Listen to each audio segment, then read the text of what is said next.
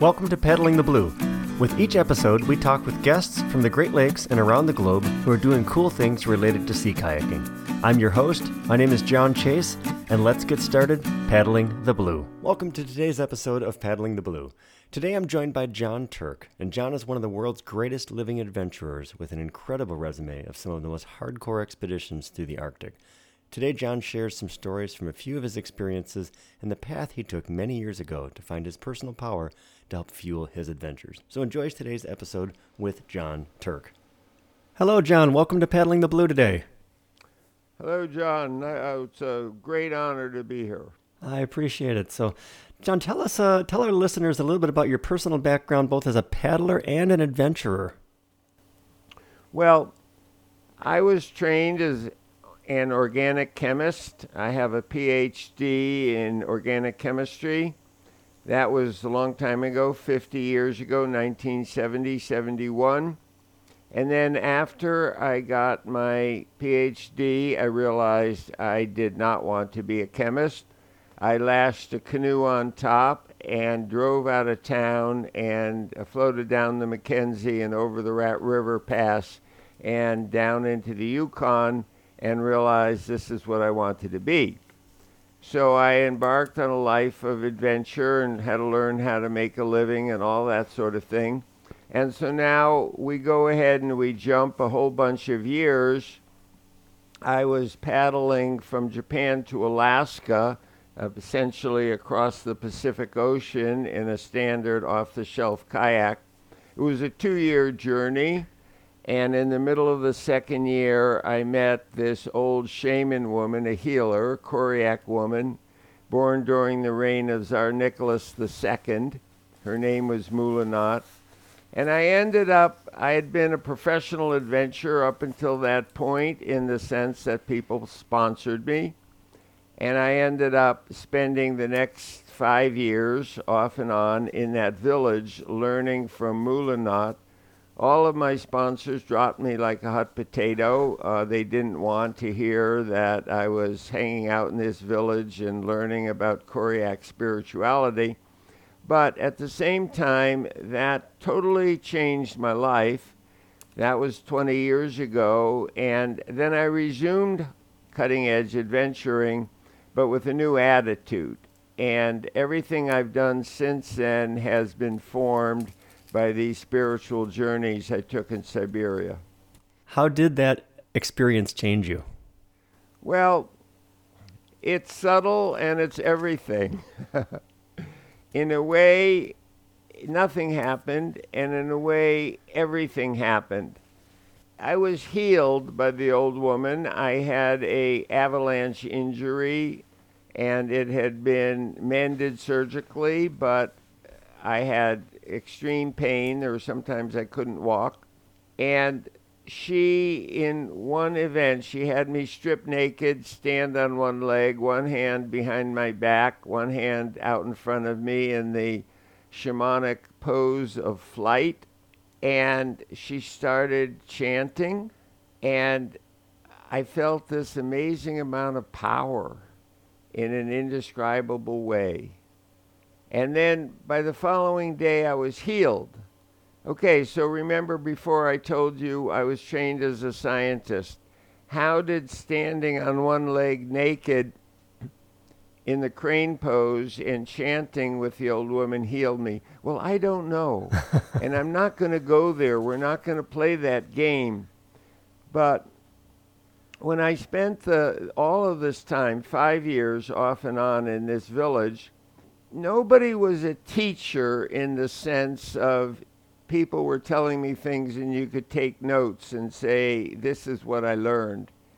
But what I came out of this five years is that everything, what's important to everybody is your power.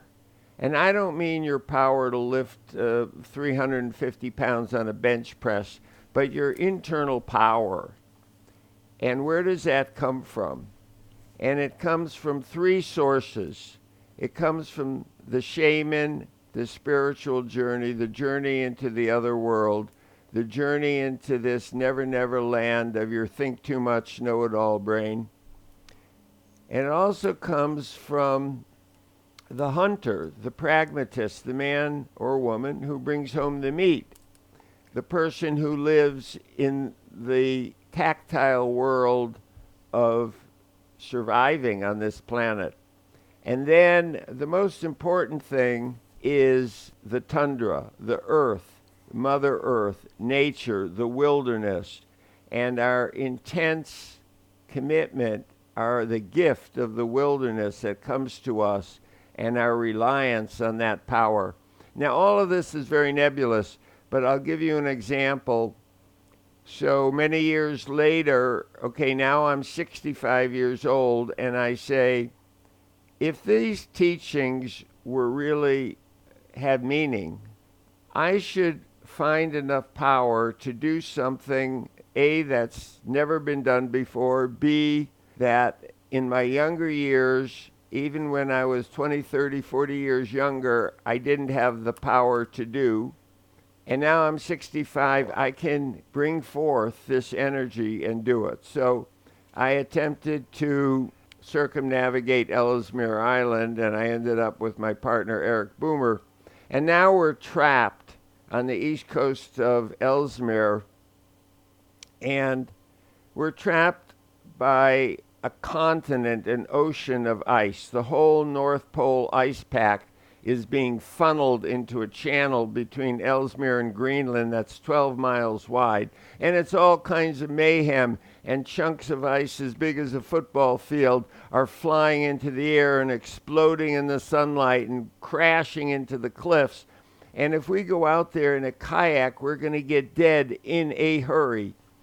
And if we wait on the beach, winter is going to come and we're going to freeze to death and we're going to be dead in a hurry.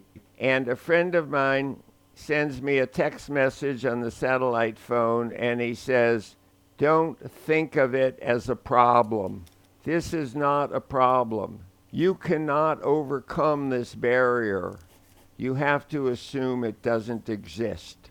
And I thought back to the words of Moolynaut and the teachings. Your power comes from your spirit, your acceptance of the now, your total acceptance. It also comes from the hunter. When we do get to move, I have to use every bit of practical knowledge I have experienced and I have learned in my whole life, and every bit of not just spiritual strength, but human strength and the other thing is the tundra, the earth. This ocean is not fighting against me. I am not fighting this ocean. We are one. This ocean is a great gift. This is wonderful. This is now. This is what's happening, and whatever happens will be good. So we got through the ice, and it was the greatest physical accomplishment I ever did. And uh, I give total credit to the headspace that Moolynaut instilled in me. That was a long answer to your question, John. no, that's that's good. That's good.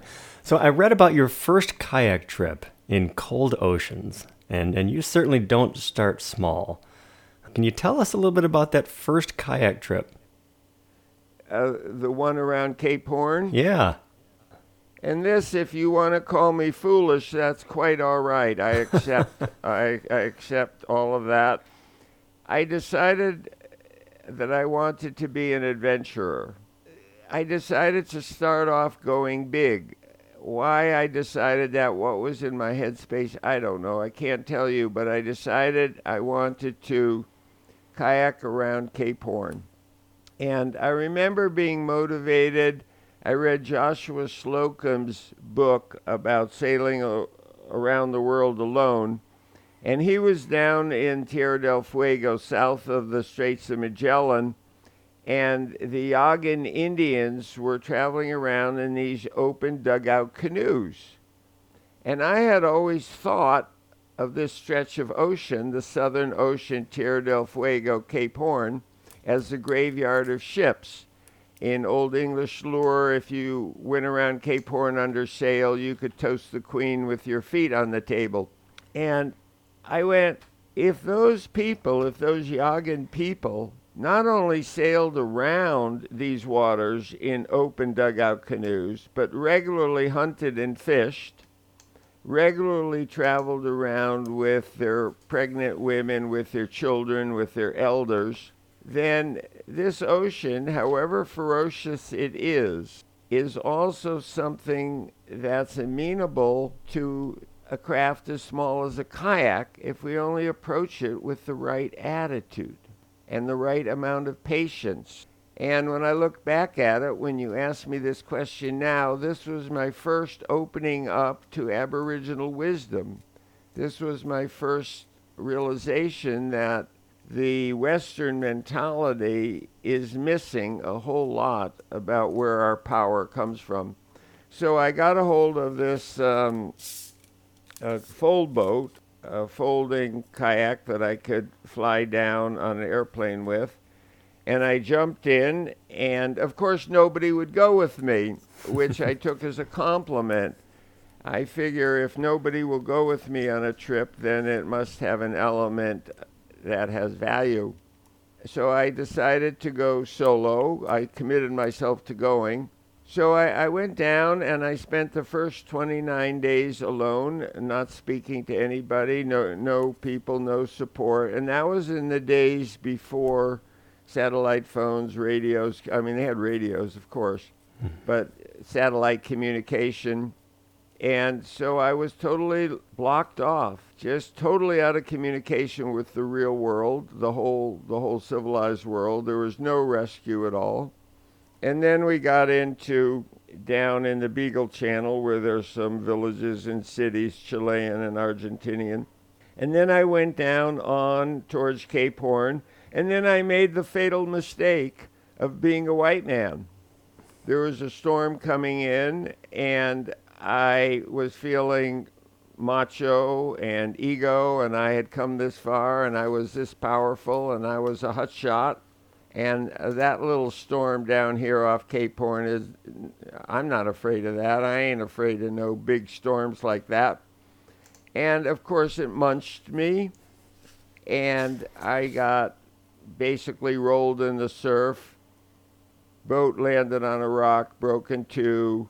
I landed in the surf, dislocated my shoulder, and now I'm swimming one armed in the Antarctic Ocean coming to shore and realizing that I've made a big mistake, and the next thing I have to do is try not to become dead.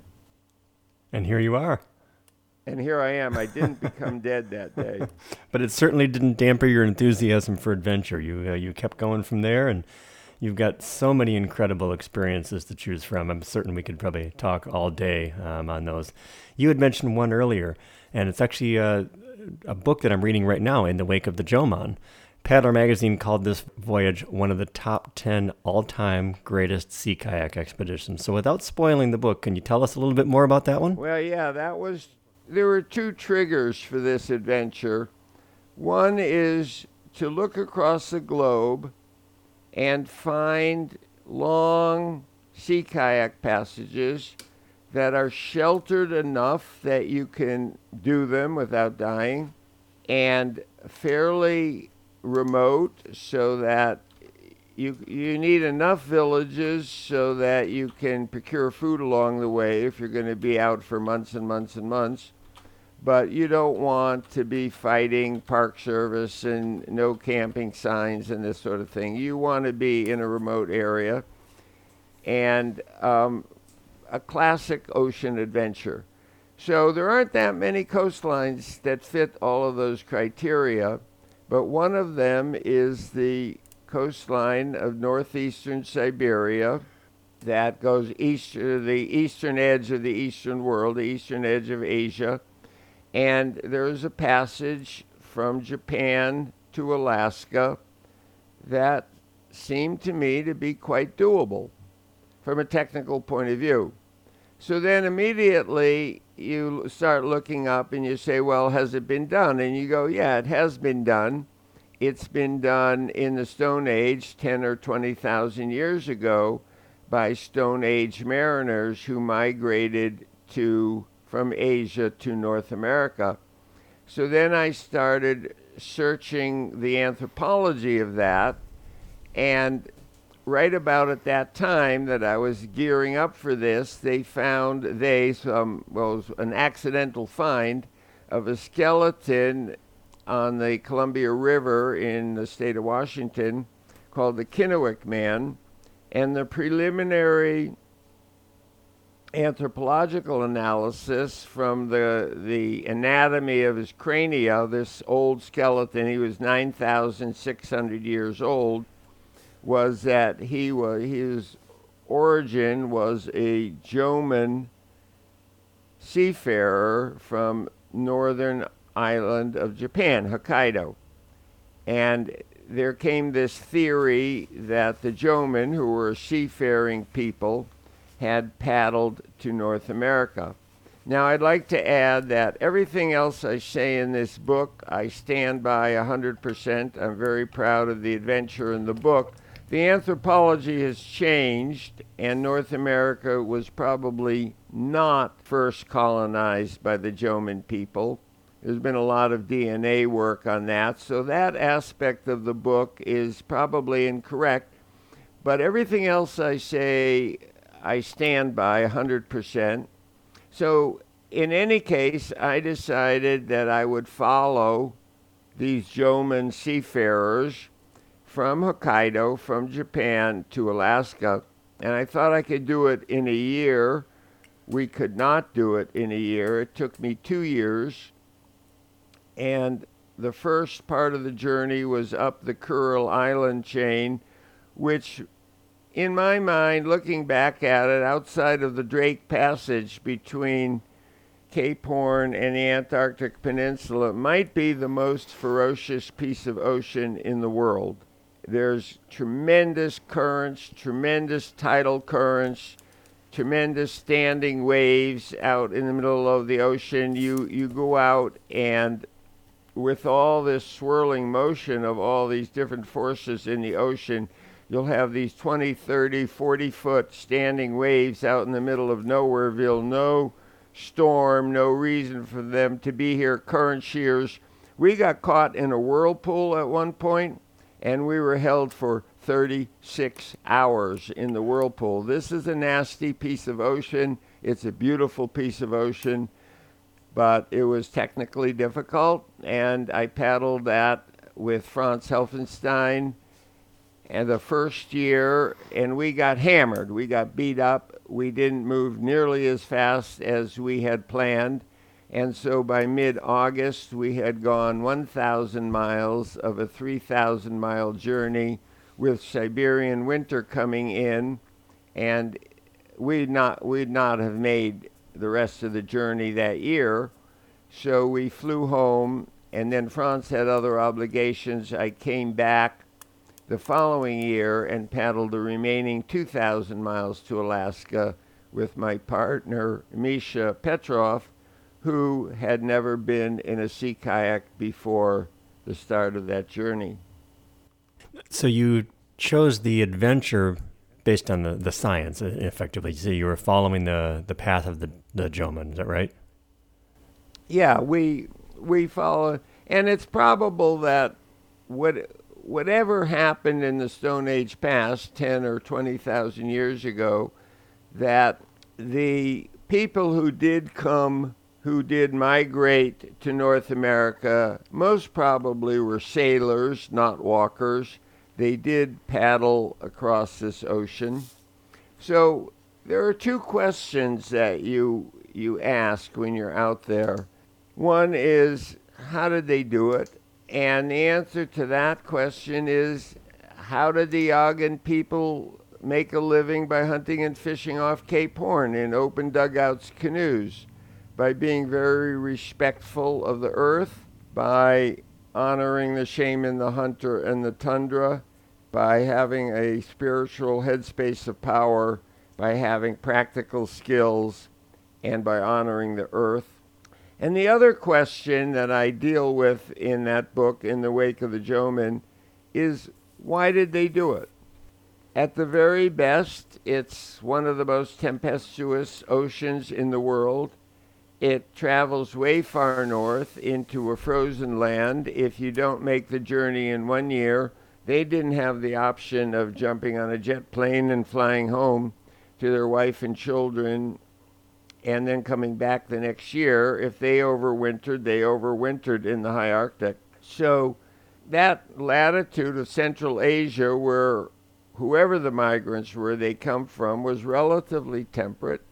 There were salmon in the rivers and deer in the forests and caribou, and it was a comfortable, embracing environment to live in. And why did people migrate into the high Arctic or across the Arctic? So if you take Anthropology 101, the book will say that because migration is difficult, you leave your home, you leave the environment that you're familiar with, where you know every nook and cranny of the environment and where the caribou chew their cud and what time of year the salmon come up. You have all this knowledge, and that makes life easier. And why would people leave an environment where they have all this knowledge, where they have relatives and, and they're, they're doing well, and move to a new place which is farther north, colder, more ice, more snow. In the Anthropology 101 textbooks, they say because migration is difficult, people will only migrate for two reasons. One is if they're pushed out of their old environment by warfare or famine, or they're pulled into the new environments because the new environments are easier. Well, the high Arctic is not easier, so that means that they were pushed. So that's what the Anthropology 101 textbooks tell you. But if you start looking closely at the history of migration, certainly in recorded times, you find that you question that. And the Russian anthropologists question that. And they say that there's an innate human curiosity, a innate human spirit of adventure that takes people in a direction that's not pragmatic.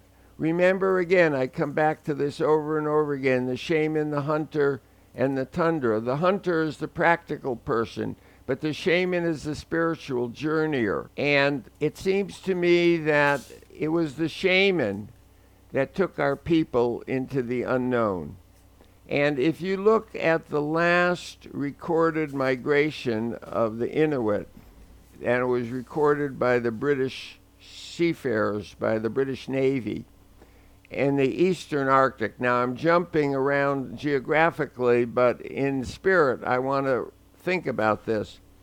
The last of the great Inuit migrations that occurred before the Inuit were in contact with the white men was a journey conducted by a shaman, Kitlok.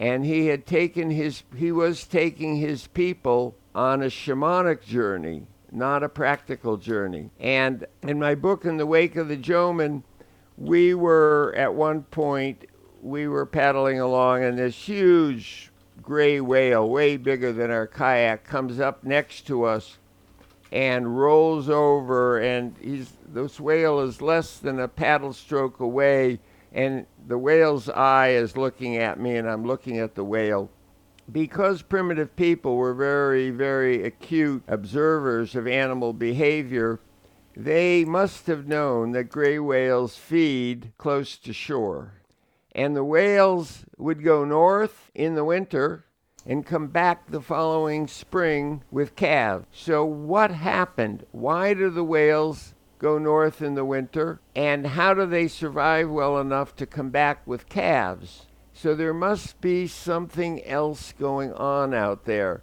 And I speculated, I'm not saying this is fact, I'm just saying this is the way the human brain works that some person, some healer, some shaman, some visionary became, said that this whale is my spirit animal and I will follow the whale north. Now, I'm not saying this happened. I'm not predicting that it happened. I certainly could not prove that it happened. But what I say in the book is that this is the way humans behave. And something like this must have drawn them into the unknown. Well, the anthropologists jumped on my back, you know, and they said, Well, didn't you read your Anthropology 101 text? We said that this doesn't happen. But the one thing that I really stand by in my book is that these journeys were largely driven by the shaman, by the spiritual leader, by the spirit of adventure. And once you realize that, and you embrace this journey, whatever it is, this human journey that goes beyond the reasonable into into the occult, into something the unknown, and that's the core of humanity and following behind the core of humanity is a wondrous place to be. So, how do you go about actually research? You, you mentioned the um, uh, the Kurile Islands and uh, that passage, and how do you go about actually researching what you're going to be getting yourself into in terms of a paddling environment? Well, when nobody's been there before in modern times, the research becomes difficult. But I did go back into the journals of the old Russian explorers who recorded these passages by the Jomon. The Jomon may or may not have come to North America, but they did paddle the Kurile Islands. And I read one passage that talked about all the incantations and prayers they made when making these passages. And I got the feeling that these were hardened seafarers and the passages were very, very scary. So why did I go?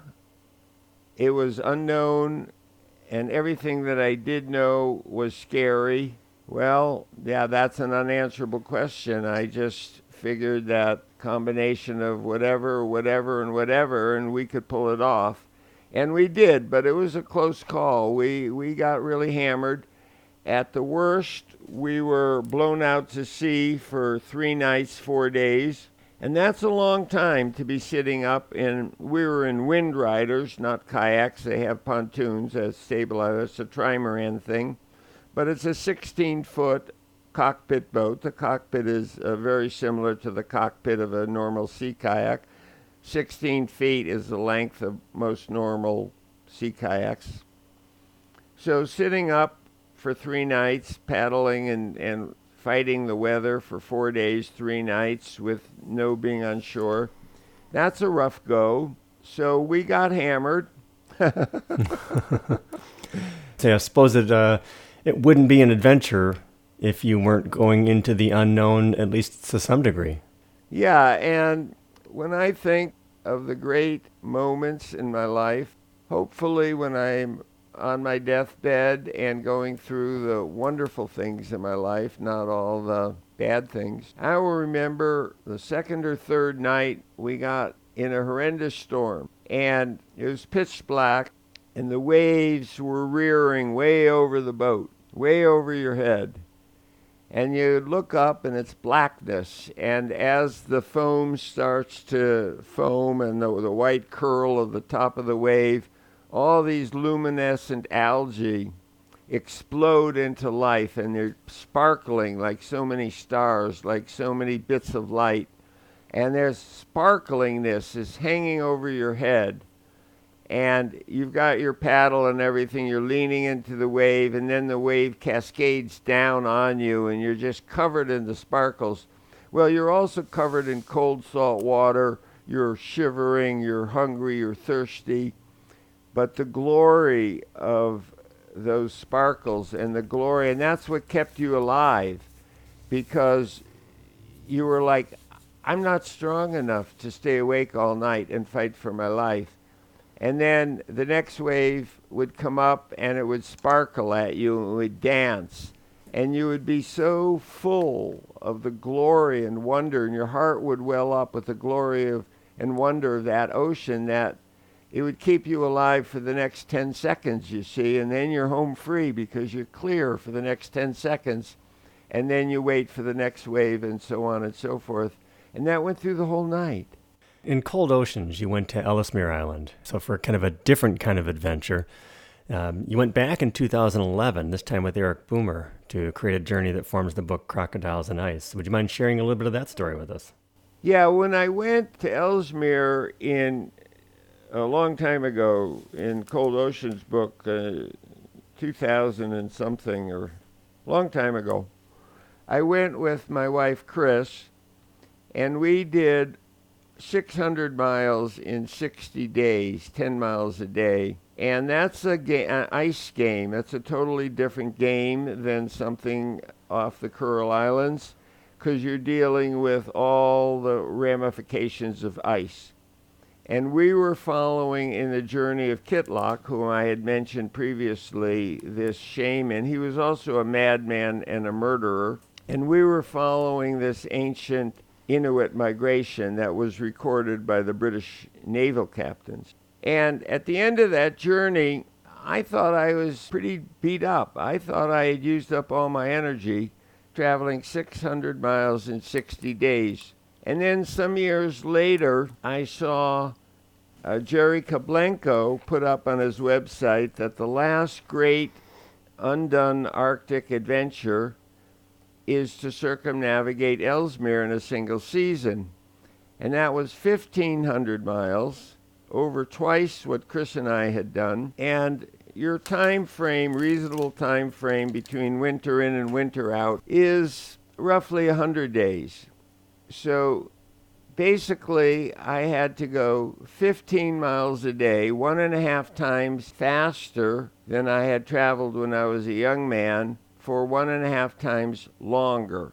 And I went, I can't do that. No person could do that. It hasn't been done because it can't be done. And then I started thinking about Moolynaut and what she had told me and where the power comes from. And at this time, I was 65 years old. And all of the practical, pragmatic data, all of my calculations told me it couldn't be done. But I figured I'm losing my power now. This is I'm 65. Pretty soon, if I, I if I'm going to do it, I have to do it. And I thought, against all logic, I thought, if you really know where power comes from, you can do it. And I teamed up with Tyler Bratt, a young man who became a world class kayaker, whom I helped teach kayak when he was uh, six years old. And then Tyler broke his back, and I hooked up with Erik Boomer, which was the most amazing, fortunate connection. Uh, Tyler couldn't go because of his back, and I went with Boomer. We set out. we did it. That's all I can say about that one. so, what were some of the, the, what would you say the biggest challenges were on that particular trip? We went through many different environments. So, when we started out, we started out it's cold, reliably below freezing 24 hours a day, down to really cold, 20 below or something, and good solid ice. And then we ended up in rubbly ice and melting ice and meltwater pools. At one point, we were crawling in kind of knee deep water, meltwater pools, dragging the boats. And we still had uh, somewhere like around 800 miles to go. And when you're crawling over rubbly ice, because that's the fastest way to go, and you're totally soaked in salt water, there's an element where you say, I better not think this thing through because, you know, we just embrace the crawl, just do it, and don't. I, I talk about your think too much, know it all brain.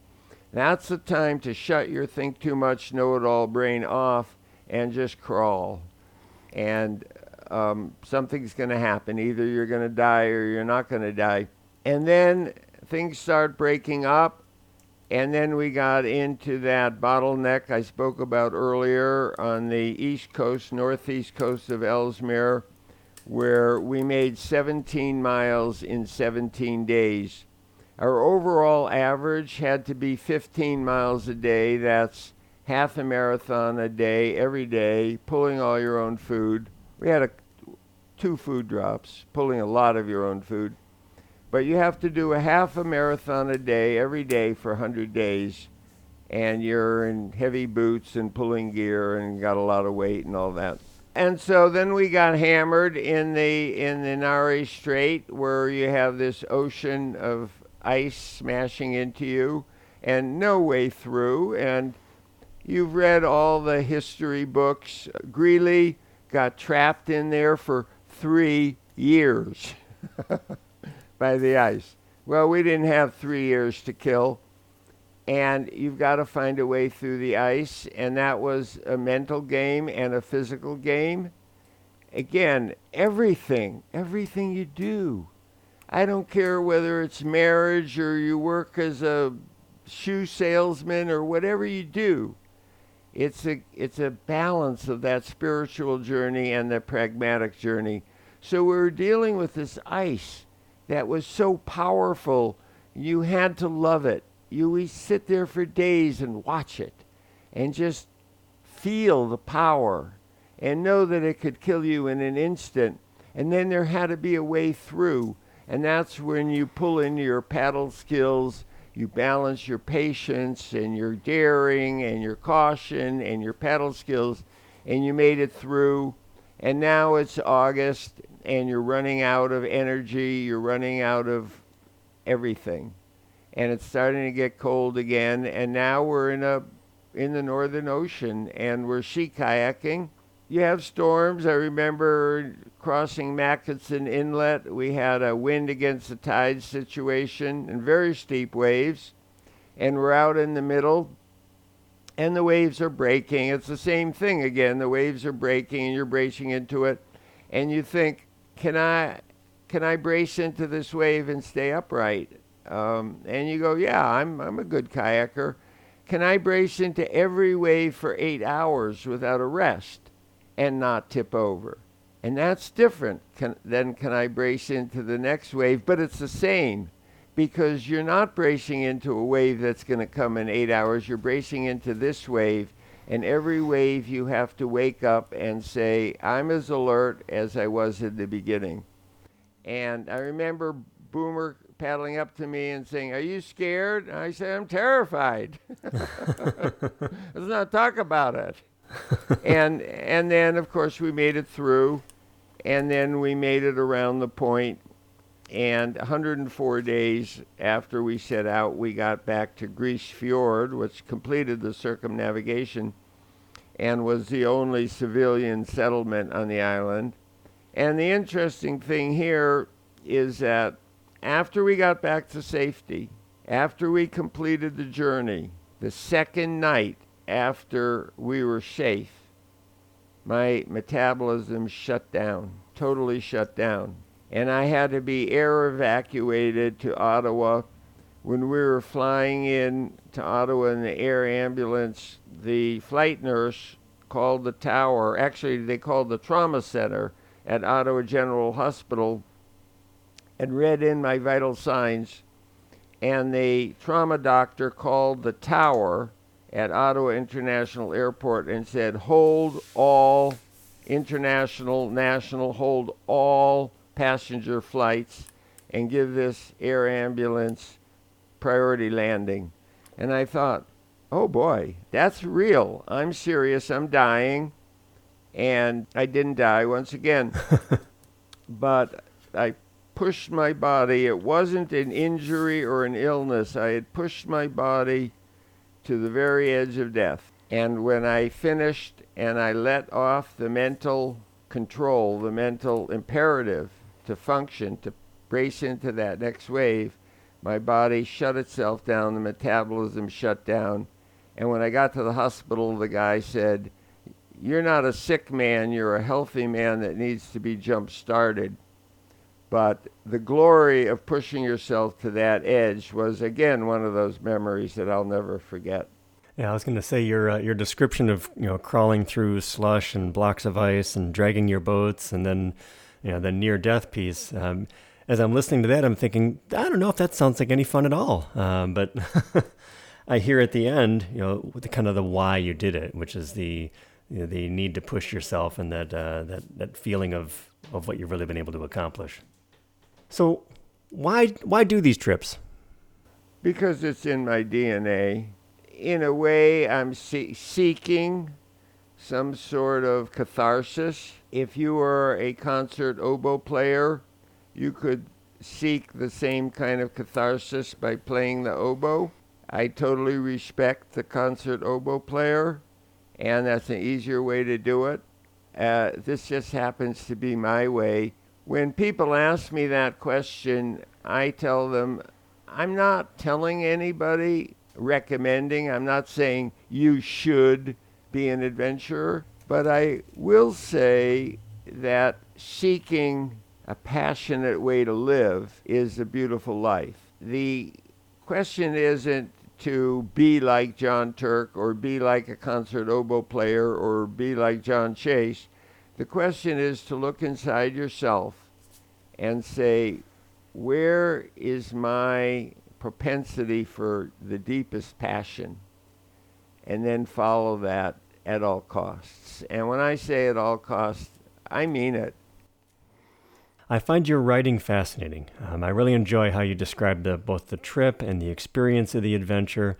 Um, and the and the humor is great as well. Um, but I'm really fascinated how you bring science and history into your stories. So how do you blend your life as a scientist with your life as an adventurer? Well, when I did my science, that was where my passion was, and I was very happy being a scientist. And my research, highly theoretical research, was so fascinating. I, I had instrument time. I was an instrument chemist. I had instrument time from 10 at night to 5 in the morning. And I would stay up all night uh, envisioning these molecules moving through open space and what they were doing and how the electrons were in the mo- molecules and so on. And then one day in the springtime, it was outside of Boulder, Colorado. I was up in an alpine meadow and I was out walking with my dog. The snow had just melted. Some of the earliest spring wildflowers were up. And my dog started digging holes in the earth and sticking his nose in the holes and smelling the spring earth. And there was so much joy in that dog, I started following what the dog was doing. And I started sticking my nose into the earth and smelling spring happening and smelling the earth coming to a, a, life again.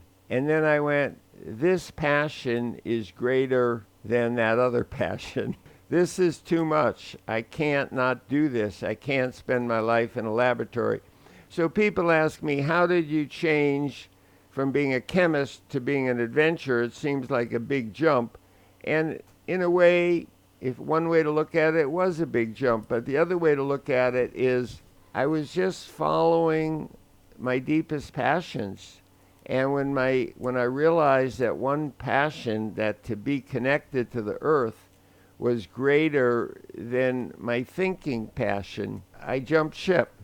I spent a lot of time in this last book talking about the think too much know it all brain, how our logical minds are wonderful. I wouldn't go to the mailbox without my brain.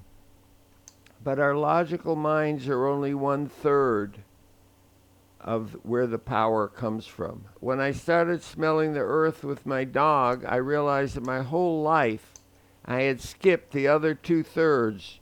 I had skipped the shamanic journey, the journey into the spirit, whatever you want to call it, and the journey with the earth. And I had only a third of me, my think too much, know it all brain. And now yeah, I still use my think too much, know it all brain all the time. Like I said, I wouldn't go to the mailbox without it. But it has to be put in the corner. You can't let it get out of control. Your, your brain really wants to get out of control. And you've got to say, no, sit, go into the corner and lie down. Put the dunce cap on and be quiet for a little while. Pay attention, listen up. And you have to tell your brain that all the time and when you do that, you become connected to these other aspects of your life. And I believe that that becomes a much happier life. And so when I grew up, I, my mother never taught me about the shaman, the hunter, and the tundra. My mother never taught me that there was value to smelling the spring earth. My mother taught me that if I thought a lot and I behaved and I learned reading, writing, and arithmetic, then I would become rich. You see, and then I would have lots of stuff. But, and that's another thing in my newest book. I did a lot of anthropological research, and the interesting overriding factor of early Paleolithic Stone Age survival is that our big brain and our survival came before sophisticated tools and weaponry. Song, dance, ceremony, togetherness, cooperation, those were the elements that gave primitive Stone Age people, weaker than a lion, smaller claws than a tiger, can't smell as well as a hyena, fast, slower than a jaguar. How did we survive? Not through sophisticated tools and weaponry, because we survived for five million years before we developed sophisticated tools and weaponry. It was the shaman and the tundra, our connectivity to the earth, that gave us survival. So we're back to this question you asked before why did I change from being a scientist to being an adventurer? Because the scientist left out two thirds of my humanity. So you mentioned you have another book coming out, uh, September 21, Tracking Lions, Myth, and Wilderness in Samburu. And, uh, and this is quite different from your polar region paddling. So why was this one important to you?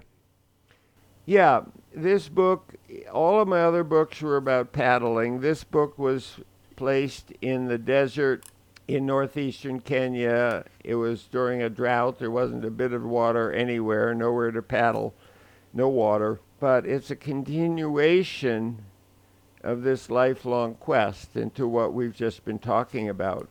So, in the opening scene, I am tracking a lion and I'm carrying a wooden club, a rungu, a stick. And the lead tracker, my companion, the only other person on this mission, is Deepa, and he has no weapons at all. And from a, a number of pieces of evidence we collect along the way, we are very close to this lion. At first, I get angry. I get angry at the camp manager. I get angry at Deepa. What are we doing out here? If this lion should charge out of the bushes, all I have is a club. I'm going to bop a charging lion over the head with a club and come out alive? I mean, why didn't they even give me a machete? Well, what's going on here? And then I collect myself because I know from all my life of, ad- of adventure that anger is absolutely the counterproductive emotion. This, if anything will kill me, it's being angry at my situation. So take a deep breath, breathe out the di- from the diaphragm, calm yourself and enter a land of wonder. That this is a wondrous place to be. And what can come out of this is that I can come to an understanding of how our Stone Age ancestors survived. We're real close to the Olduvai Gorge where humanity evolved, where the first Homo sapiens arose. And I can look into, I am in their headspace because I am in these bushes with that lion out there with their weaponry. I am them, and I can look at them and I can see where the power comes from. And that was the genesis of this book, which, as you see from this discussion we've been having, was a continuation. I've been something I've been toying with for 20 years. But then something else happens, you see. Before too long, there are people out there in the savannah with guns and machetes who want to kidnap me and cut off my head, you know? And now I'm in the savannah with some uh, Morani, some Morani, some Samburu warriors, and we're on patrol. And there are people out there with guns who will kill us. And I've just spent the first half of the book saying, How did we gain our power? Through love and compassion and cooperation. And then I go, But these people who want to shoot me or cut off my head and post a video of it up on Facebook, they don't have love and cooperation and compassion. And how did we lose that love and cooperation and compassion that gave us our power to survive and turning it into all this warfare? And then that becomes the big question of the book. It's a question I say in the preface. This is my last book. It's maybe too big a question to ask, but it has to be asked. And we have to understand it on a some sort of a visceral level to be able to move forward humanity in a sustainable way on into the 21st century.